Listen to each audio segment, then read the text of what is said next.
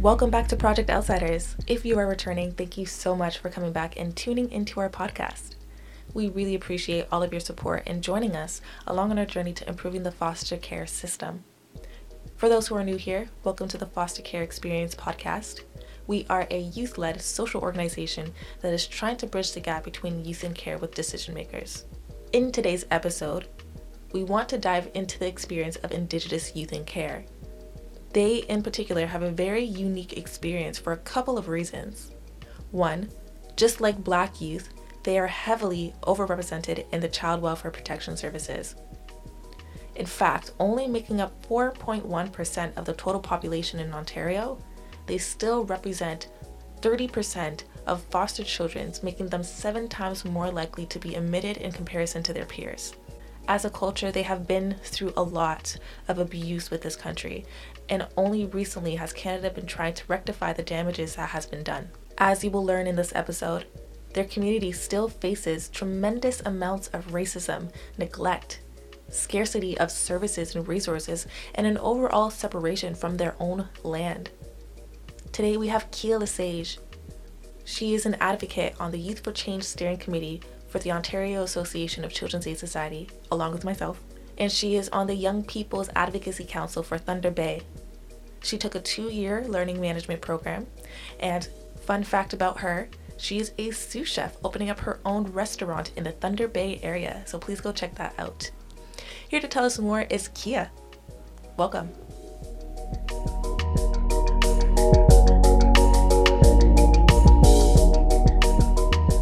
Hello, everyone. I'm Kia, Kia Maria Lovegood on Facebook if you're searching for me.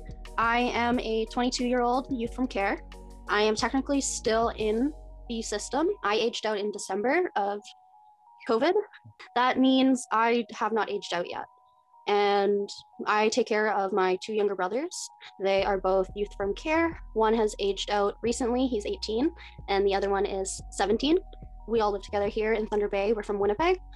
Um, and we have quite a story to tell from our, our time in care. And it, it would root back to um, my mother honestly, and her times in care. So I'm really grateful to be here to share her story, to share our story, and to have a great conversation with you as always. Yeah. And like I find that really fascinating because I know that you're from Thunder Bay. And anytime you step away from like the city and like the rural areas or more populated areas, services just decrease a lot. And I remember you talking about that the first time we had our conversation. And so I want to really, first of all, obviously, I want to know more about your story. I know that your brothers are there right now. They might want to like chime in at any point. Of course, I would love them to.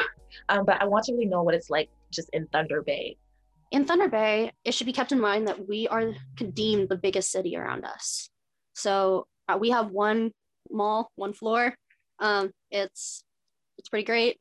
uh, but we have two different types of services provided here for youth in care in child welfare. We have Dilico and we have Children's Aid. Mm-hmm. There's funding that goes to both for uh, different reasons, but the main problem, other than the lack of funding for not just us, but the re- regions around us that are even smaller, like Terrace Bay, um, it's it's heart wrenching because you hear in advocacy meetings of all these great initiatives that are starting out in Toronto, that are starting out in Ottawa, or they're starting out in Alberta.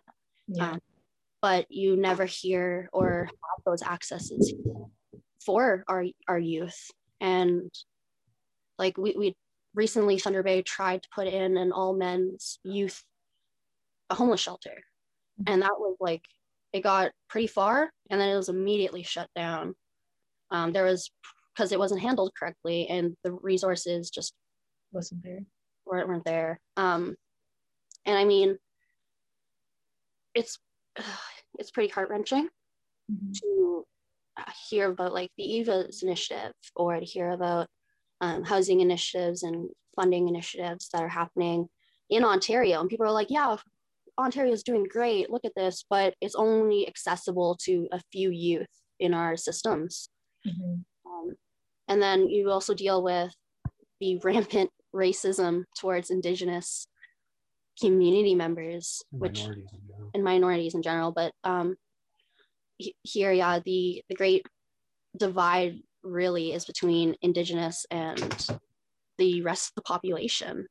The terms that go along with our indigenous homeless Mhm. is often related to being drunk or deserving it.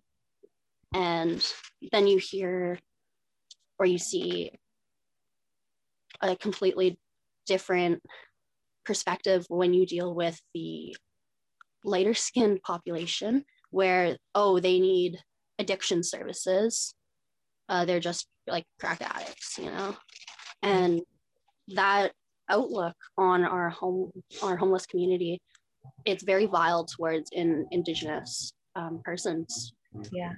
especially to those who fly in for medical attention um, from the reserve Mhm. we have some of the best medical services that we can provide in all of the areas around us. So they often get flown into our hotels. They're here on medical purposes with like government provided money for food and to, to help them survive. And then people just are are so ready to say that they're undeserving of these services. So you guys like experience a lot of racism, like, and I know that the racism that you guys experience is very different. Well, very similar to like black people, but very different in your own ways because it comes. They just assume a lot of things about you guys. They just assume that you guys are unable Well. There's like terms for indigenous drunk people that people often use in conversation all the time because it's so widely accepted. Like we had a case here in Thunder Bay, n- like two years ago, where youth out of the back of a moving truck threw a trailer hitch at an indigenous woman and she died. really. And then what happened to the youth that did that? There was a lot of uproar, but they got parole. And it was a hate crime, 100%. And it was not deemed as such, it was just manslaughter. There's many cases as well with the Thunder Bay Police Force who have consistently shown to be more aggressive and violent towards Indigenous people or to even cause bodily harm. My mother, her mom, had mental health problems. She was from the first uh, Fort William First Nations Reserve, Mhm. and she she was a First Nations Indigenous woman. Uh, our last name was Thunder, Uh, and apparently the story is that she was left with the rest of her uh, siblings in a cabin in the woods for seven days before they got found oh, um, and just all the kids got put into care.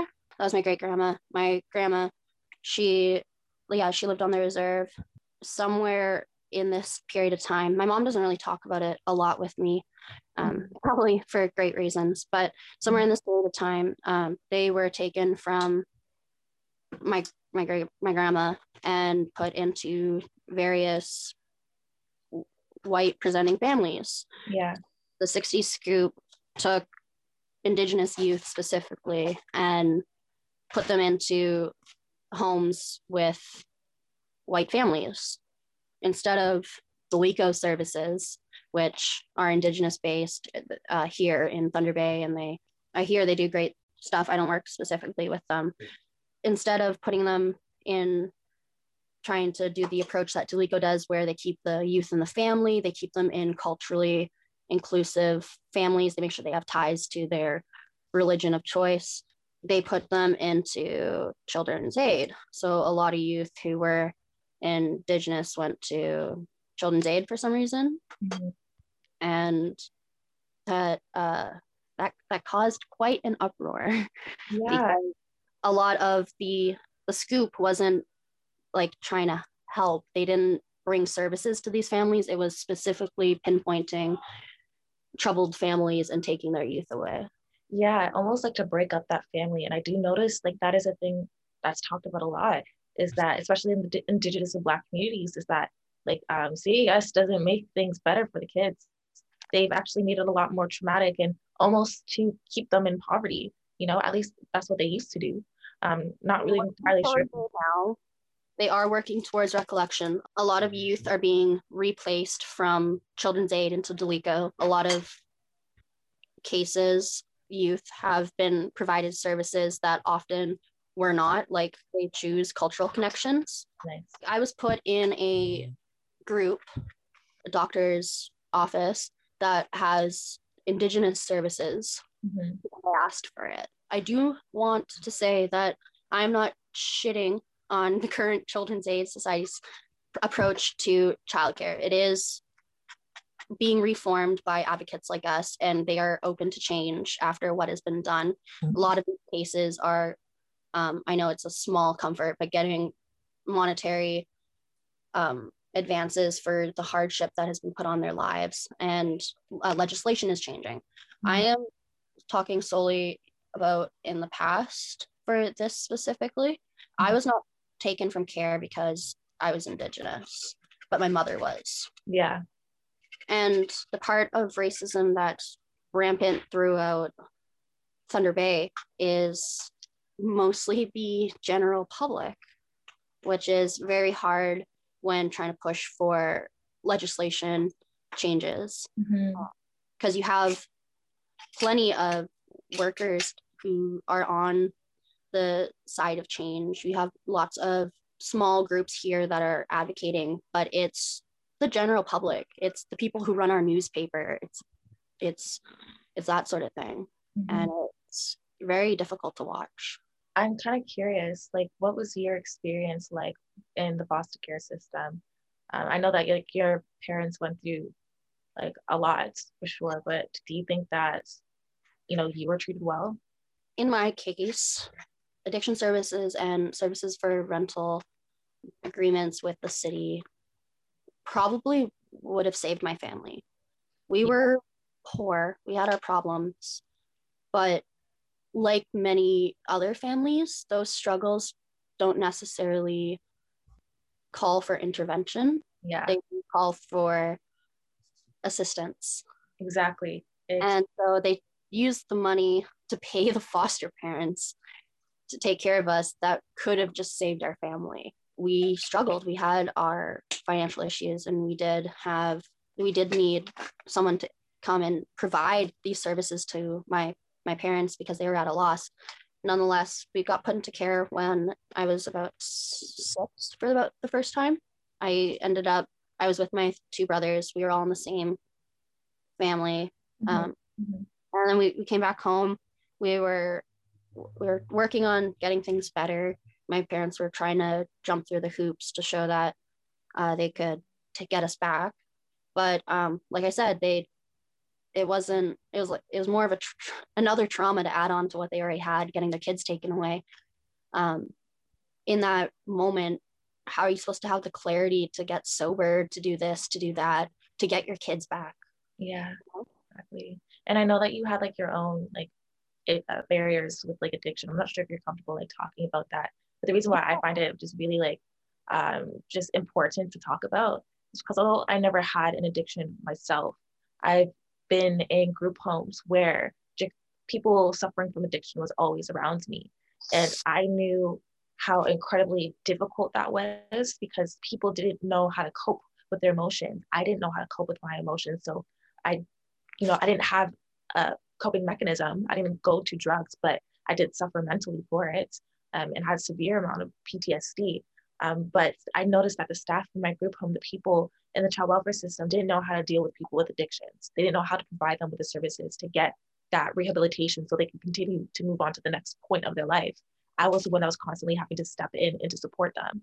it's not about cutting cold turkey and starting a new life. It takes time, it takes effort, it takes supports, it takes um, a, a variety of different events. You need your like the main thing you need is a support system when you deal with addiction to get better. And when you intervene in a family, take the youth away, that's often the parents' support system Mhm. especially if they're struggling and don't don't have much else family is usually like the one thing. You'll see in a lot of traumatized situations that it's the family against the world and that's Yeah. how we were. We we were skeptical of of everybody. Yeah. With addiction with my own bouts and then my my parents and onwards it it's not generational but i want to say that i feel the scars of my of my parents addiction when i'm dealing with my own because it's it's a direct it's like looking directly in a mirror and saying when in your weakest times that i am my parents i'm the reflection of my parents and I, i'm failing you know? Whereas with support and hope uh, you have the people around you to get out of that. Mhm. um, but yeah so I went to care when i was about six came got back out when i was nine turning 10 in december. That march i had been living in the monroe motel um, in downtown thunder bay. And my dad was living in the family house. We were having problems just like communicating with my parents um, so we were all living in the motel and my dad was living by himself in the family home. My little brother passed away my youngest one. Uh, we Sorry to hear that. yeah he was six months old. Um, it was sids so he just sudden infant death syndrome you know it happens. Uh, but i found the body Oh, and it, it was a lot uh, we we had a lot of problems. That is probably the one moment where uh, it all dissolved. We went back into care but this time they they couldn't really place us all in the same home. I was too old and there's three of us. You know i was starting to get up there in age. I was t- like nine or ten even for even for us that's starting to get a little old. Yeah. um, so we yeah I, they couldn't find a place to place us all. And i went to a foster house 23 kilometers out in the country and my boys stayed in the city. And yeah they they ended up going to live with my grandmother in winnipeg. Mhm. and then i was in care for quite a while. I i yeah i was in care for quite a while. And i finally aged out um well i'm not technically aged out i went on independence when i was 17 or 16 yeah yeah i was pretty young that that was difficult Mhm. I was still going to school. I ended up graduating, going to college, dealing with my own addiction, trying to deal with a, a toxic relationship at that time. Mhm. And I was just unprepared to take on what I was dreaming of doing, which was taking my brothers out of care. Yeah. And so that was kind of like a catalyst movement of, hey, like this, they're struggling, like they, they're having a really rough time with this. I need to be there. Mhm. So I got clean. For those who don't know, my, my drug of choice was morphine. So I had uh, withdrawals for about a week and a half. I got evicted from the place I was staying. Like, were you staying in a group home or a foster home? At this point, I was, I tried to go back and live with my mom, like my birth mother, Okay. but she left me for like a week high and dry. So that's why I started coming down. The, the officer showed up and we I got evicted when my mother wasn't there. So I had to like pack up all my stuff and find a place immediately because I didn't have a place to sleep that night. And I, I did find a place and I'm like resourceful and there's there's always something you can do. Mhm. I struggled and then things got easier. I started diving into advocacy work. I got into music. I started diving into culinary and all of these different things to distract myself from what was going on. Mhm. Um, it it was a productive coping mechanism. I had a lot of ones that were not. Mhm. I know it's not the best one to constantly distract yourself, but when you're in a stage of survival, you can't be worried about anything other than coping. Like you can't be working on self improvement and having all of these. It's like the hierarchy of needs. If you don't have your base needs, how are you supposed to be working on anything else? Yeah, that is powerful. Recently, I, like very recently, had been able to tell myself and tell those around me that I was in a position to take on my brothers. Mm-hmm. I, I did the, I did what I had to. I'm still taking the foster parent course at the local Thunder Bay um, Children's Aid so that I can be not just a, a guardian but a foster parent in the future. Mm-hmm. If you aren't my brothers, but yeah, right now I'm guardian of the two youth that are still currently in care, and the story doesn't end with me. The, the trauma carries on with them. Um, they have a very unique position where they know and they have known for quite a while that the stigma of young men in care is rampant. As soon as they turn teenage boys, I think they kind of knew that nobody wanted. Yeah. And that trauma, I see it in day to day activities. I see it in how they present themselves. I see it in how they talk and how they uh, call themselves stupid for having mm-hmm. FASD and how they talk about how they're just a paycheck. And I have to remind them that they're not. But it's that trauma has carried on from three generations. And that's just incredible. Uh, so I'm, I'm hoping to break that cycle. We're learning. We are, there's days that are quite difficult, obviously. But every day they tell me they love me. And every day my one of my brothers gets so excited he cannot physically sit still. And I get to see that. The other day I had the youngest one come in and he told me that he knew that we were on his side and that we're working for him. And he, he gave my boyfriend a bro five six times, but he, he just kept saying, like, I know you guys are working for me mm-hmm. and like, I understand what you're doing. And that just meant the world to me to see that improvement, that change, that mm-hmm. I don't mm-hmm. know. I love you so much. Yeah. I love you so much. You are something else, really, because your story is it's not unique. Well, it is unique, but it's so similar. The things that you've mentioned that we've talked about um, is so similar. It's so repetitive. You, I've been saying these things since I was in care. The idea that I feel like a paycheck, that is almost like a motto or a quote that all in care has probably said at least one time in their life. You know, your resilience, I way you tell your story in itself, it just definitely is gonna make a lot of people emotional because I know it's already made me emotional. I'm just thinking about how much that you've gone through and how much strength you've had to have to survive that. It's facts. You can't focus on growth or ability or like accomplishments if you're constantly surviving and figuring out how to cope with your situation.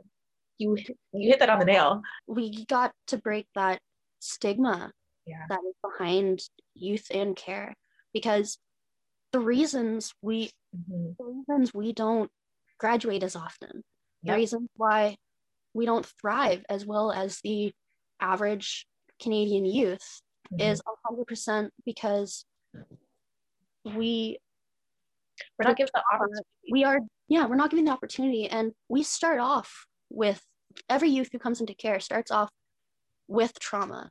Mm-hmm.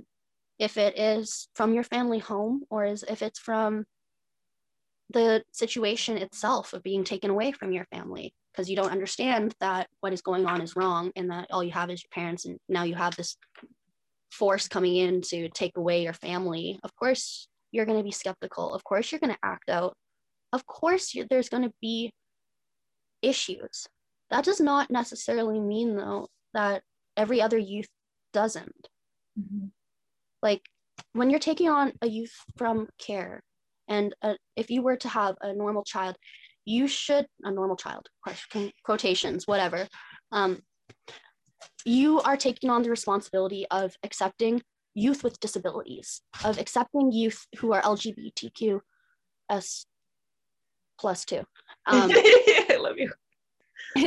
if you're taking on the responsibility of dealing with their traumatic experiences and you're not supposed to be doing it for money Exactly. the Fact. one the only thing that i had a problem with is that even even my own grandmother when she was taking care of my brothers when i called her to say hey i'm taking i'm taking on my younger sibling my youngest sibling. Please just give me the information blah blah blah. She was like okay but how much are you getting paid from the agency? And i was like "Uh, it's like it's not like i'm the lowest amount possible. Like i don't care. I, I want my little brother to live with me. Mhm. and like yeah but you're supposed to be getting xyz 90 plus 95 cents each day for this kid and i was like i don't care yeah. what I care about is his development and the fact that putting a dollar sign to the cent on his fucking life is irrespectable to your family. I mm. like I cannot believe that.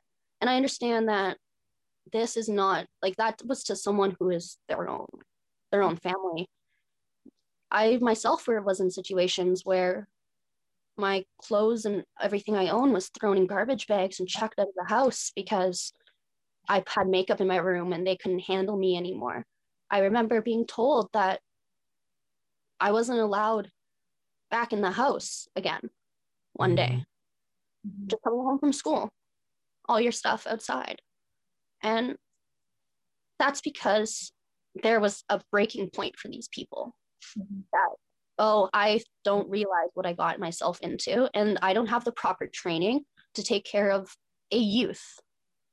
Because Yeah. it's not just a problem with youth and care, it's a problem everywhere. Yeah. But it is a problem that is rampant in foster parents. Yeah. And they're not just youth, they're youth with trauma. It's a whole nother level when you're dealing with somebody with trauma.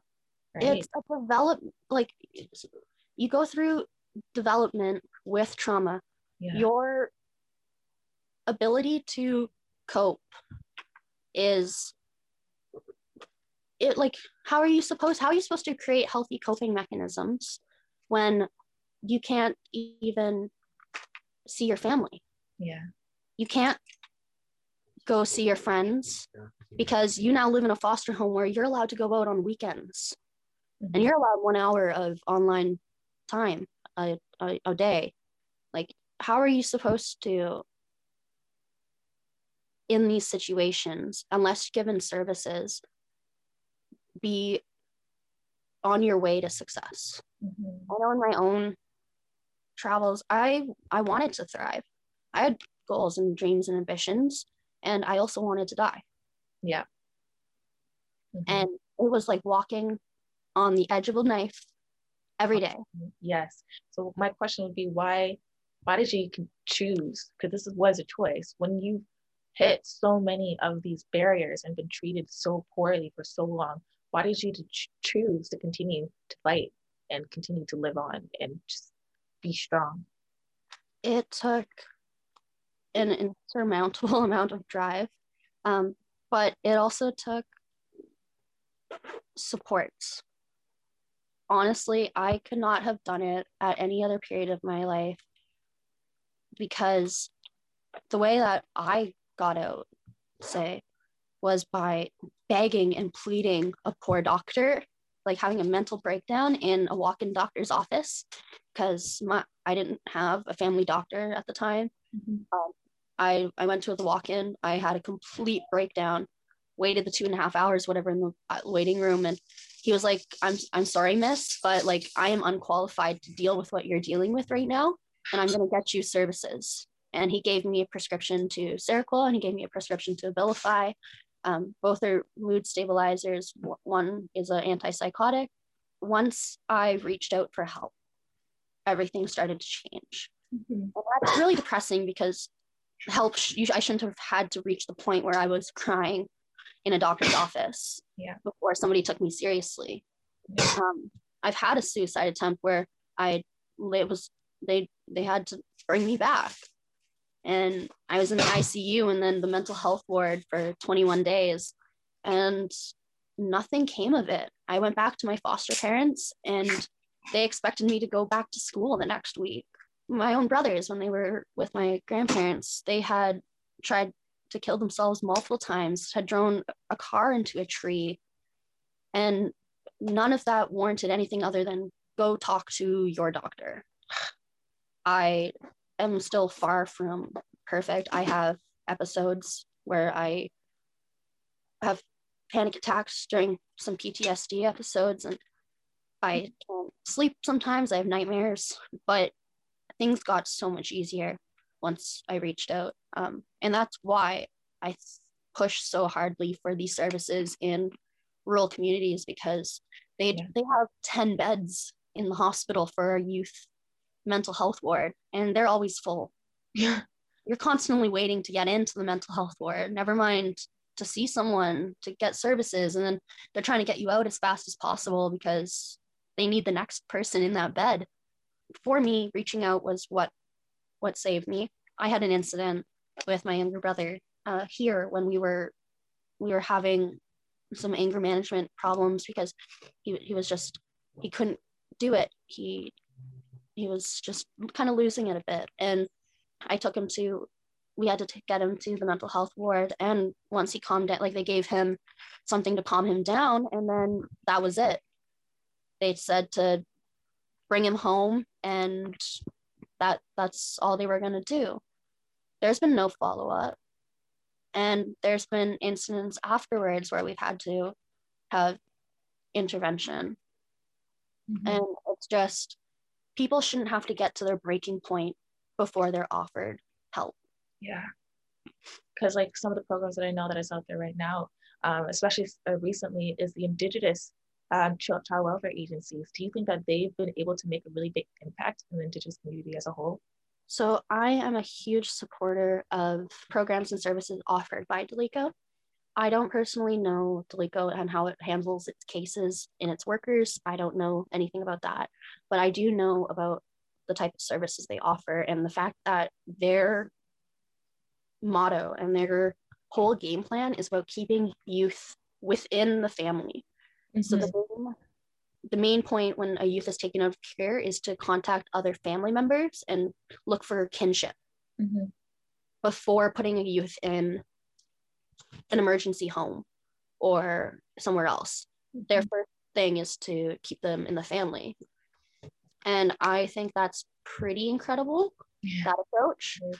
I don't know how it's being implemented. I don't know if it's um, how it's how it's being regulated and such. I can't speak on that, but I do know that the concept itself is something that I support greatly. Um, because my whole two things that I would change with Children's Aid would be its efforts on prevention instead of dealing with the aftermath of situations, dealing Yeah.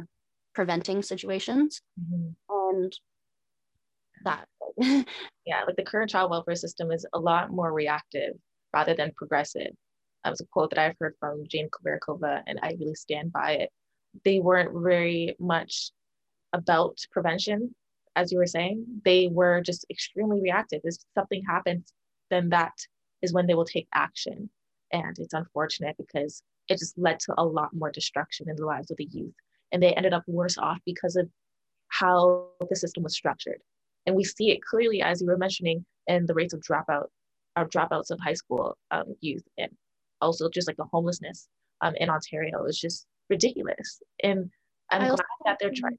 Yeah, I'm glad that they're starting to make changes and take it a lot more seriously, and now approaching child welfare differently, completely, and restructuring it because they know that it hasn't been working for decades, and we're now in 2021, right? Well, let's talk about um, that little project that uh, that Connor is working on. Oh where- yeah, the readiness indicators. readiness indicators. Okay, I I'm I'm a slut for the readiness indicators. I'll say it right now. Um, I think it's beautiful. That is an example of prevention. Yes.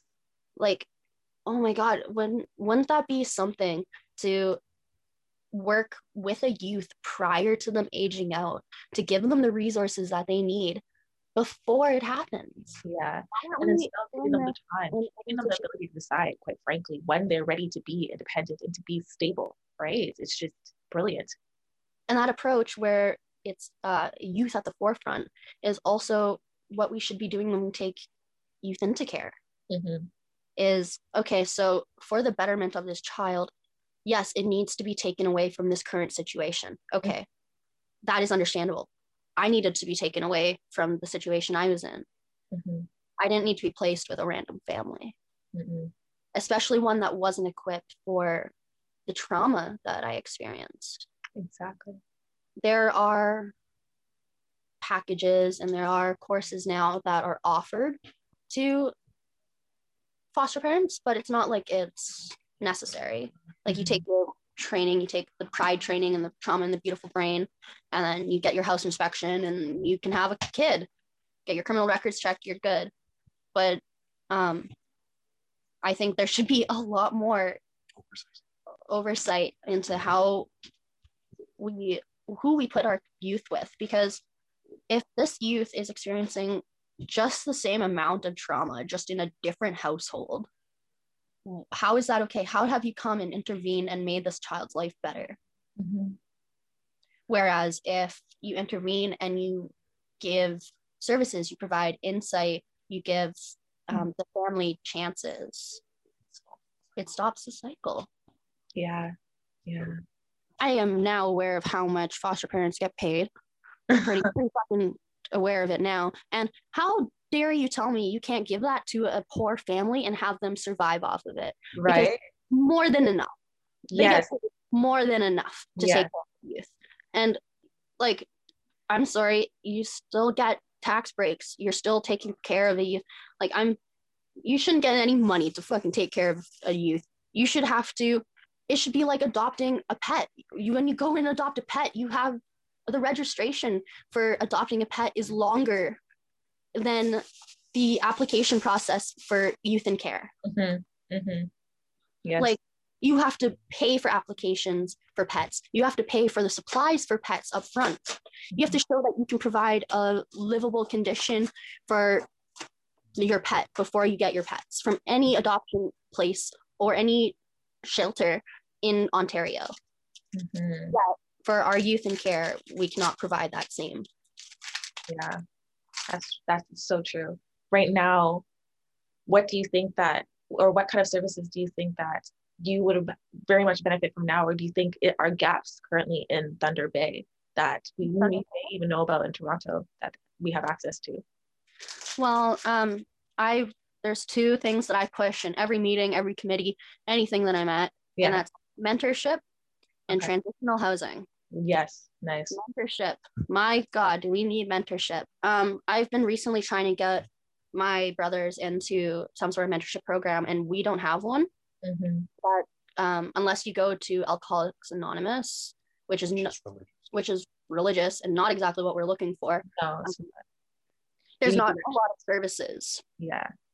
when i was a carer i had one great worker and she wasn't a worker she was a third party person that came from like out of town. And it was she came and she mentored me. She would take me on lunch dates and i wouldn't have to talk to her because like therapy wasn't working. They, they tried to put me into trauma therapy after my little brother died but i it just wasn't working for me. I was like nine. Of course it wasn't. Um, so they paired me up with a mentor. And i still have a book from her chilling on my book stand of pictures of us together doing everyday things and Yeah. that meant more to me and i opened up to her more than any other person in the world Yeah. because she had lived experience she she was she was from the child wel- welfare system she knew how it worked Yeah. Is that important to you? that was incredibly important Mm. so a big sis brother big sister program where you match up youth with former youth from care or you match them up with um, caregivers with previous like new caregivers with previous caregivers Mhm. mentorship in any capacity it would really benefit our community because not only would that help because I know you know this, helping other youth as a former youth in care like fills that void of like this happened to me and I'm doing nothing about it. Oh yeah, I preach about it all the time. Trust me. Fill that void. But um no so like the mentors are getting that out of it. And then the youth themselves finally have someone to connect with that isn't a worker, isn't going to document what they say, doesn't have an ulterior motive other than to be your friend. Yes. Yes. And I know how hard it is to talk to like a psychiatrist or a psychologist or a worker sometimes because you you have to be careful about what you say sometimes. Yeah. And just say, I want to off myself today, Melissa. And then Melissa's like, Oh, well, oh yeah, that's the thing. Oh my God, you just hit on such a big thing because, like, yo, we can't, it's hard for us to be able to get help when we have to restrict what we have to say all the time when it comes to workers or psychiatrists or even getting professional help. And knowing that if we open up to you, we might be unsafe by doing that. It's, there's so many reasons why us people with trauma are so untrustworthy of other individuals. And we need to be able to bond with people who understand us. And that's probably the most helpful and beneficial type of recovery or healing is being able to bond with other people because they won't judge you if we're connected with people who experience the same thing as us. As people are always so afraid that if they don't lie to their therapist, they're gonna get committed. Yeah. Whereas mental health should be, I have talked to this person, this elder, this person in my community who is older than me. I need help. They're gonna help me get these services and provide me with insight. Mm-hmm. Whereas you go and sometimes when you have to like restrict what you're saying and you're and you're not in the capability of speaking freely, what how do you progress from there? Yeah. But yeah, and then so mentorship, the first one, and then transitional homes. God, do we need transitional homes? Transitional homes, for people who don't know, are houses or apartment buildings that are divided up into apartments that have licensed staff, not group home staff, that are unlicensed and wildly unprepared for taking care of many children at one time. Look at you, Kia. I love you.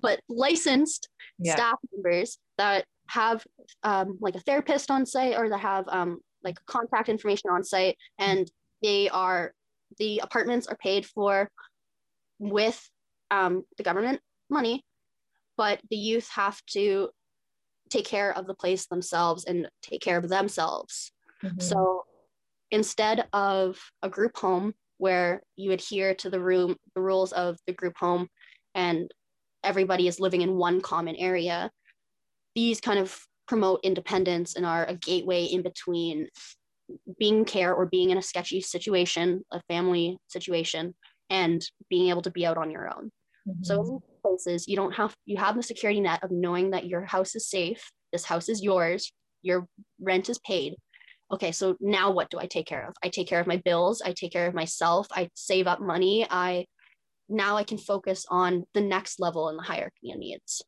You know, mm-hmm. I can start focusing on going back to school. I can focus on getting a job because now they do have to do all these things themselves, but they have the social supports there if they need it. Mm. And that security net is what is so important. Um, moving, I was talking to my boyfriend and moving he has always had the security net of being able to go back to his mother's. Yeah. If something happened, his mother would always be there for him. Whereas with a youth in care, you don't, you can't, like, I tried going back to my mom's and that ended horribly. Mm-hmm. You can't do that. You can't run back to the family that caught before you've dealt with the trauma that they have caused. Yeah. And not only that, but not having that security blanket of knowing that your home is safe you're not focusing on anything else mm-hmm. very true i kind of wanted to just really ask a couple more questions for you if you're cool what do you think that right what do you really think that the indigenous community needs in order to heal from their past knowing what you know our the history was like with canada and with residential schools what do you think is needed to heal god isn't that a question right the main the main thing i think is necessary to heal is for money to go back into the reserves. Uh, home to be communities to be rebuilt because we can provide services here in town. We can. But um, how do you feel a part of a community when this community isn't providing anything to your home. Mm-hmm. One of the services that I would probably say is definitely some re-education Yeah.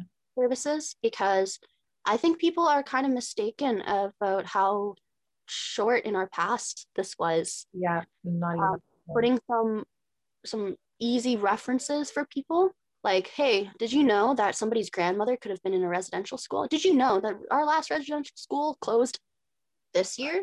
like, yeah. you know, re-educating the general public because we can't continue being like, oh yeah, we accept you as a part of our community, and then have the general public be like, no, we don't. yeah. Like, yeah, it's all great to put out well-written documents saying that you're sorry. Yeah. Show it. Exactly. Ooh. Show it. Mm. Uh, put the money back into the. How about we make sure that all our reserves have clean drinking water? Hmm. Or why don't we make sure that they have access to medical supports if needed? Or just normal things like internet, Mhm, mhm. um, basic things that people here take for granted that are not in their communities. They shouldn't have, yeah, they shouldn't have to travel eight hours for a hospital. Yeah. Yes. Yes. Like, so- why are why are we letting the reserves go into complete shambles? Yeah. Like, they don't have access to not only that, I've heard like just even you uh, uh, being able to get everyday stuff in certain reserves, um, like I think in more so like the North Territories, their produce and stuff is outrageously expensive. Like they are not, it's just it's so unfair and unequal. some service that I think should be provided. Y'all are ever thinking of like making food boxes for people to send to like reserves and stuff? Think about the fact that they have probably been eating rice and beans forever. Wow. Please provide them with a fruit. Or- yes. Yes. Like an Like- apple. Give them God, God, God damn, give them an apple. Because what do poor people get all the time? They get canned food. They get they get basic staple rice in every like because I've had to use community boxes before. I'm not ashamed to say it. And when you get them, you get like food, rice, pasta. pasta. Okay, you're like, so I'm gonna eat buttered noodles for a week. Yeah. Uh, and Like, uh, I know you can't be um, picky, but if you are helping out a community, it shouldn't be like the bare minimal. yeah. You have to Um, think about like their nutrition. If you want to legitimately help them, help their nutrition and not necessarily just feed them because that's not Uh, as helpful, you know? Yeah, but like toys for youth, snacks. I remember in one bin from um, a, a service that Children's Aid provided, I got like a snack in one of the boxes and I was fucking overjoyed. So like think about these kids that are like on the in the middle of nowhere. I'm I'm pretty sure like if you want to help out and you really want to feel like you helped out, give the kids some fruit gushers. Give Like- them something special so they feel special, you know? Yeah. And it doesn't have to be expensive. Like what's a pack of Or Furbies worth? You know, like if you want to send them like over some electronics and stuff like that, that would be dope too. Like legitimately, you know, if you have the ability to, why not? Right? That's the way I think of it. I don't want to just give, if I were to give, I don't want to just give the bare minimum. I would probably want to make that person feel special. And when they look and they see something, they receive something, they'll be like, oh wow, I wasn't expecting that. Wow. like, I have so much respect for certain groups here because there are certain companies that will provide food to like the Dewdrop Inn, which is our local food kitchen, one of them. yeah. and they they don't say anything they don't advertise they don't do anything but i found out working there that they will provide things that others won't so nanaimo bars i remember for christmas everyone got nanaimo bars and they were fucking stoked Yeah. and i just wanted to put that in there that like when dealing with services you if you're providing a half-assed service then you aren't really doing them any favors Exactly. maybe exactly. doing the bare minimum to get it off your chest that you did something but it also like feels like the person who gets that feels like the bare minimal Last question is what is something that you know now that you wish you knew while, while still in the foster care system? It could be legislative, it could be just personal or growth wise. There's a couple things i would have wished to know i would have wished to know that i got an allowance the whole time i was in children's aid that would have been cool You didn't get one. no not Oh. not until not until I grew out. I never knew. They just took it and didn't tell wow. me. What? Yo, Yeah. so, what? So I would have more group activities with kids like me. like youth can and stuff? Yeah, because th- that those opportunities that we get, like me and you, we found the Youth for Change committee probably the same way by fluke. Yep. And that's how all of these opportunities are. Like youth and care aren't aware of anything ba- other than what's in that basic rights book. Yeah. They don't know about the opportunities that are available to them, the services that they can ask for. And Same. these are things that your parents would tell you. Your parents would tell you how to do your taxes, Yeah. Or they would tell you about when tax season is. Yeah. They would tell you about things like what not to trust and who not to trust and how to uh, achieve your dreams. Yeah, we sit down once a year and we write out a goal plan for okay, so she's going to attend school, she's going to go to her doctor's appointments, and she's going to do this. You sign it, and then ta-da, you're you're done for the year. They don't follow up on your goals and your ambitions, and I just think that having a community member that provided these kind of insights would have really helped. Yeah. For those who are still or have made it to the end of the podcast, thank you so much for continuing to listen and join us along on our journey. We've had such a really great conversation with you today, and it's just I'm so happy to see her again. She's such a wonderful person. Obviously, this is not going to be the first or the last time we have this conversation. I will see you guys next time. Ah!